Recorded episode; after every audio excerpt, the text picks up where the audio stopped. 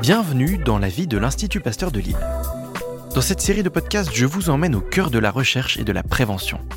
Au sein de la capitale des Flandres, focus sur ces hommes et ces femmes qui améliorent notre santé loin des regards. PCR, antigénique, cluster, il est un virus qui nous a beaucoup occupés les deux dernières années. Vous l'avez compris, dans ce nouvel épisode, Karine Serron nous parle de la recherche de traitement contre le Covid.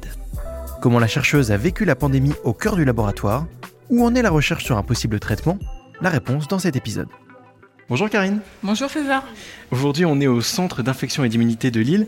Alors Karine, toi, tu es chercheuse CNRS dans l'équipe virologie de l'Institut Pasteur de Lille. Forcément, quand on parle de virus, il y en a un tout de suite qui nous vient à l'esprit, c'est le Covid. Et justement, c'est un de ceux sur lesquels tu travailles, c'est ça? Oui, c'est ça. On va parler de ton domaine de recherche qui est le traitement contre les coronavirus. Comment toi, tu es venu à travailler sur ces sujets? Au départ, on a beaucoup travaillé sur le virus de l'hépatite C, qui est aussi un virus euh, qui donne des maladies. Et euh, dans les années 2015-2016, on a un peu diversifié euh, nos modèles d'études et on en est venu à travailler sur les coronavirus. Donc c'était suite à l'épidémie de MERS-CoV en fait à l'époque. Il y avait un besoin sur les Il y avait un coronavirus. besoin parce qu'il y avait peu d'équipes en France qui travaillaient sur les coronavirus. Et puis on avait une chercheuse qui avait cette expertise parce qu'elle elle revenait enfin, des États-Unis où elle avait travaillé sur les coronavirus. Plus l'épidémie de MERS-CoV qui Ouais. avait eu lieu à partir de 2012. Donc du coup on s'est dit c'est un bon modèle, euh, c'est des virus qui sont quand même à risque. Donc on... Tout à fait. Et puis c'est vrai que c'est une épidémie qu'on connaît moins aujourd'hui parce que quand on pense coronavirus, on pense Oui. généralement euh, Euh, plutôt Covid. Covid ouais. Alors justement, en janvier, en janvier 2020, tout s'accélère avec la pandémie. Ouais. Euh, comment ça s'est passé pour toi à ce moment-là? Là, je vois qu'on on est dans le laboratoire. Est-ce que c'est ici où tu étais toi? Oui, alors euh, oui, oui, c'est ici où j'étais moi. Bah, en fait, dès janvier 2020, donc on a bien compris que l'épidémie, c'était vraiment le début en France. hein. On n'a pas tout de suite eu beaucoup de chiffres, etc. C'était- Mais euh, en fait, assez rapidement, on s'est dit, euh, donc surtout Sandrine qui était spécialiste, enfin voilà, du SARS, on s'est dit, bah il faut vraiment euh, qu'on travaille sur ce virus. Donc on a essayé dès qu'on a pu, dès qu'il y a eu des cas en France, de récupérer euh, le virus du Covid, du SARS-CoV-2, pour, pour pouvoir travailler dessus. Donc on a commencé comme ça janvier-février, et après il y a eu le confinement au mois de mars. ça, ça a dû être particulier pour toi de travailler pendant ouais, le confinement, voilà, d'avoir. ouais. C'est vrai que ça a été un jour, enfin on s'en souvient tous, je pense, ça a été un week-end. On, a, on a dit bah voilà, faut que le, le labo ferme, mais on met en place une cellule de crise Covid. Ouais. Et qui veut participer Évidemment, c'est les gens qui étaient un peu spécialistes du domaine qui ont été un peu désignés pour participer. Et donc on s'est retrouvés, euh, en fait on était huit en tout à travailler, en fait, même presque quasiment dans tout le bâtiment. Quoi. Donc les gens sont arrivés le lundi, tout le monde après est reparti, ceux qui n'étaient pas impliqués voilà, sur le Covid sont repartis chez eux avec leurs écrans, leurs ordi, Ouais, etc. Et nous, en fait, à à huit, on est restés et puis on a monté une sorte de cellule de crise où on s'est partagé le travail. Parce que d'habitude, dans le bâtiment, vous êtes combien? Plusieurs centaines, Ah oui, d'accord. vraiment, il y a un- une vraie réduction Oui, oui, drastique. oui, ça, euh. c'est bah, rien que dans l'équipe, hein, on est en gros 25, euh, on n'était plus que 8. euh, donc, et après, sur tout l'étage, normalement, il y a 3-4 équipes, et là, il n'y avait plus que nous. Donc euh, voilà, on avait tout l'étage pour nous, il a fallu qu'on s- sache se servir de tous les équipements, de la laverie. euh, Enfin voilà, on était en, en complète autonomie, mais il fallait qu'on sache faire tout de A à Z, en fait. Et ce qui a dû être vraiment compliqué, c'est que euh, d'habitude, j'ai envie de dire, la recherche, ça se fait sur un temps qui est long. Oui. Et là, d'un coup, on avait tout le pays qui était à l'arrêt. et puis j'imagine euh, des gens qui voulaient euh, des réponses tout de suite. euh, Ouais. Mm. Comment tu l'as vécu, toi? Alors moi j'étais un petit peu en deuxième ligne puisque c'est vrai que c'est Sandrine Belouzard là qui est responsable de l'équipe coronavirus Ouais. Qui elle a mis en place toute la culture, euh, les tests d'infection, les tests de criblage de médicaments. Donc elle, elle, elle a été en première ligne parce qu'elle a été beaucoup interviewée et nous en fait on est tous les sept autres derrière à réaliser toutes les expériences en fait qu'il fallait euh, faire pour pouvoir euh, l'aider et avancer de plus en plus vite. Mais c'est vrai que voilà, il y a eu un confinement de deux mois. En deux mois, on ne peut pas voilà, trouver un médicament, avoir des réponses. Quoi. Bien mais sûr, on avait quand même la pression qui n'était pas forcément malveillante, mais une, une sorte de pression. Puis les gens attendaient quand même beaucoup de nous. Quoi. Là, Et de tes Donc, proches euh, aussi, qui de- demandaient euh, quoi Voilà. faire. euh, Oui, c'est ça. Alors il y avait, voilà, il fallait répondre euh, aux questions des proches. Ils demandaient si c'était grave, combien de temps le confinement allait durer. Donc euh, je leur ai dit, bah sûrement deux mois. Alors là, c'était un peu. Ouais. Après, ils m'ont dit, bah, tu t'étais pas trompé, mais voilà, c'est sûr. C'est vrai qu'on on avait les connaissances nécessaires pour leur dire, voilà, la dangerosité, ce qu'il fallait faire, donc faire attention, euh, s'isoler, parce qu'à l'époque, euh, il n'y avait pas beaucoup de masques, etc. Euh, Et voilà. Et nous, pendant ce temps-là, on travaillait le plus qu'on pouvait pour. pour Avec des boîtes de pétri pour avancer sur le. Oui, oui, les boîtes de pétri. on faisait des tests PCR, mais nous, à l'échelle de nos cellules, par exemple, moi, c'est ce que j'ai fait tout le confinement, j'ai fait des PCR pour voir si les cellules elles étaient infectées ou pas, en fait, pour contrôler si on avait un médicament ou pas. Si la, PCR est négative, ça veut dire qu'il n'y a plus de virus, ça veut dire qu'on a un médicament voilà, qui a attaqué le virus. Quoi. Mm. Qu'est-ce qui t'a le plus marqué, toi, pendant cette, pendant cette épidémie? Ce qui m'a le plus marqué, euh, au niveau de la recherche, c'était quand même une sorte de, de solidarité et le fait qu'on a vraiment travaillé dans une vraie euh, coopération, même si on s'entraide beaucoup au labo, on, travaille quand même ensemble. Mais là, on était vraiment dépendants tous les uns des autres. Il y avait une unité, enfin un sentiment d'unité fort. Un sentiment vraiment d'unité forte. Euh, et on était en vase clos à 8 euh, tous les jours, euh, enfin du matin au soir. On faisait quand même des longues journées. Bien sûr. Voilà. Donc après, ce qui m'a marqué, c'est le fait qu'on était un peu tout seul dans la ville parce que l'île était complètement vide. Quoi. Les premiers jours, quand j'allais travailler, c'était assez assez hallucinant. Et après, ce qui m'a marqué, ben, c'est plus au niveau humain, voilà, le nombre de morts, les hôpitaux, tout ça, ça c'était vraiment difficile à vivre. Quoi. Oui, il y avait une vraie pression. Une vraie pression, oui.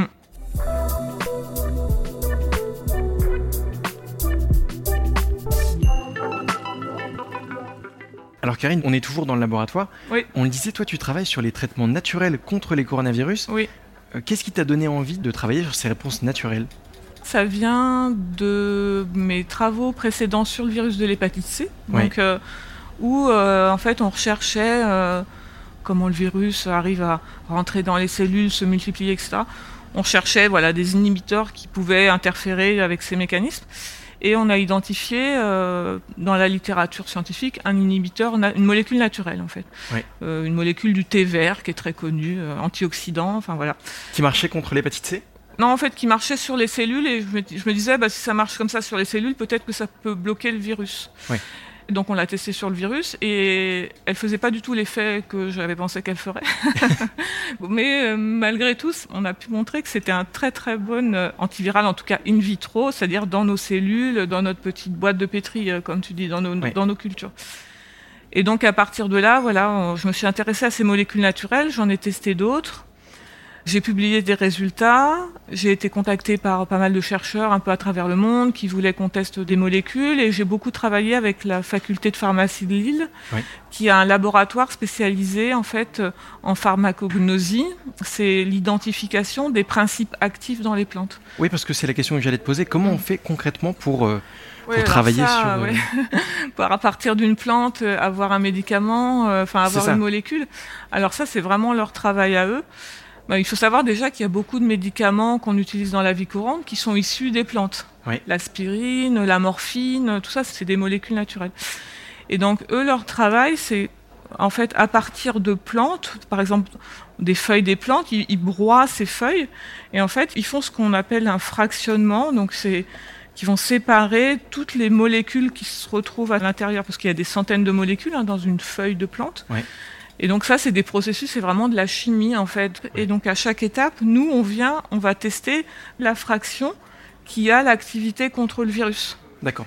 Disons que c'est la fraction 3, et eux, après, donc ils prennent la fraction 3, qui refractionnent.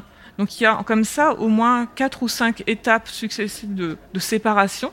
Ouais, donc c'est pas si simple. Ça prend vraiment ça prend des mois, ouais, ça ah prend des mois et des fois, à la fin, on n'a pas assez de matériel pour identifier la molécule qui se trouve dedans. Ouais, donc c'est frustrant aussi. Voilà, c'est frustrant. Je vois qu'ici, on a une sorte de casier qui fait le balancier. Oui, c'est un euh, agitateur. Hein, c'est un agitateur. un agitateur. Euh, ça, ça, sert à quoi? Alors, ça sert à mélanger, en fait. Euh, sur cet agitateur, on a des boîtes. Ouais. D'accord? Dans ces boîtes, on voit qu'il y a une membrane, c'est une, comme une feuille de papier blanc. D'accord. D'accord. Alors sur cette membrane, euh, c'est un peu compliqué, mais on a transféré des protéines. On peut avoir toutes les protéines de cellules non infectées, toutes les protéines de cellules infectées. Ouais. Et donc après, on va pouvoir détecter en fait où se trouvent les protéines euh, du virus sur cette feuille. D'accord. Et en quelle quantité elles sont pour essayer voilà, de déterminer, bah, par exemple, l'efficacité d'un médicament. Si on voit que dans les cellules infectées sans médicament, on a une forte quantité de protéines, ça veut dire qu'on a eu beaucoup de virus.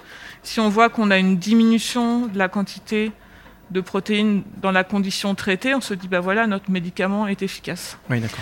Donc c'est une technique qui s'appelle le western blot. Western Western, blot. comme un western en fait. Voilà. D'accord, parce que ça vient du Far West. Oui, alors euh, en fait, pas vraiment. Ça vient d'une première te- technique qui était le southern, après ça a été le northern, et pour les protéines, c'est le western. D'accord. ouais, c'est toute une histoire. Alors on arrive déjà à la fin de cet épisode. Forcément, là tu parlais de Mm. traitement. Aujourd'hui, quel est l'état de la recherche sur le traitement contre le Covid? Est-ce qu'on peut en dire quelques mots? Bon, déjà, par rapport aux molécules naturelles, je veux dire, moi je recherche des traitements d'origine naturelle, mais pour l'instant, vraiment, on est un peu au balbutiement, on est au- Oui. à l'identification in vitro. Il faut vraiment plusieurs mois pour les valider, déjà dans des modèles animaux et après en essais cliniques. Donc pour Oui. l'instant, les traitements naturels, il faudra encore du temps. L'avantage des traitements naturels, tu me l'avais dit quand on a préparé cet épisode, Mm. c'est que on peut imaginer que ce soit euh, reproductible très facilement à large échelle Oui. euh, et que euh, même des pays pauvres qui au final parfois ont accès à certaines plantes puissent Mhm. euh, les synthétiser plus facilement. C'est ça. Nous, on travaille beaucoup avec des pays du Sud, avec des plantes médicinales euh, Oui. africaines, par exemple. Et c'est vrai qu'on trouve souvent des principes actifs dans ces plantes qui seraient, a priori, sûrement plus accessibles à des populations qui n'ont pas accès à notre médecine à nous, euh, qui sûr. coûte cher et qui demande voilà toute une infrastructure. Et après les traitements actuels contre euh, le Covid, euh, des traitements spécifiques, il y en a encore très peu. Il y a une molécule maintenant, le Paxlovid, qui est Oui, autorisée en Europe, hein, en France, mais c'est la seule molécule euh, spécifique. Il y en a d'autres qui sont en essai clinique, dont on entend des fois parler. Mais de toute façon, si on veut vraiment un traitement contre le Covid, il faudra vraiment, euh, comme pour l'hépatite C, comme pour le virus du sida, ce qu'on appelle une multithérapie. Donc il ne faut pas une seule molécule, mais il en faudra deux, voire trois en combinaison. Un peu comme le cocktail de doses qu'on a eu au niveau du vaccin qui était recommandé. Un peu comme le cocktail, mais surtout parce que euh, le virus, si on lui donne qu'une seule molécule, bah, on a vu que c'était un virus qui avait une, quand même une forte capacité à produire des variants. Et Ouais. donc, dans ces variants, il va facilement produire des résistants, ce qu'on appelle des virus qui vont résister à la molécule. Mais si on lui en donne trois, pour lui, ça va être quand même beaucoup plus compliqué de résister. Et du coup, pour tous les virus, mieux vaut un traitement à trois molécules qu'un traitement à un, à une seule molécule. C'est pas souhaitable, en fait.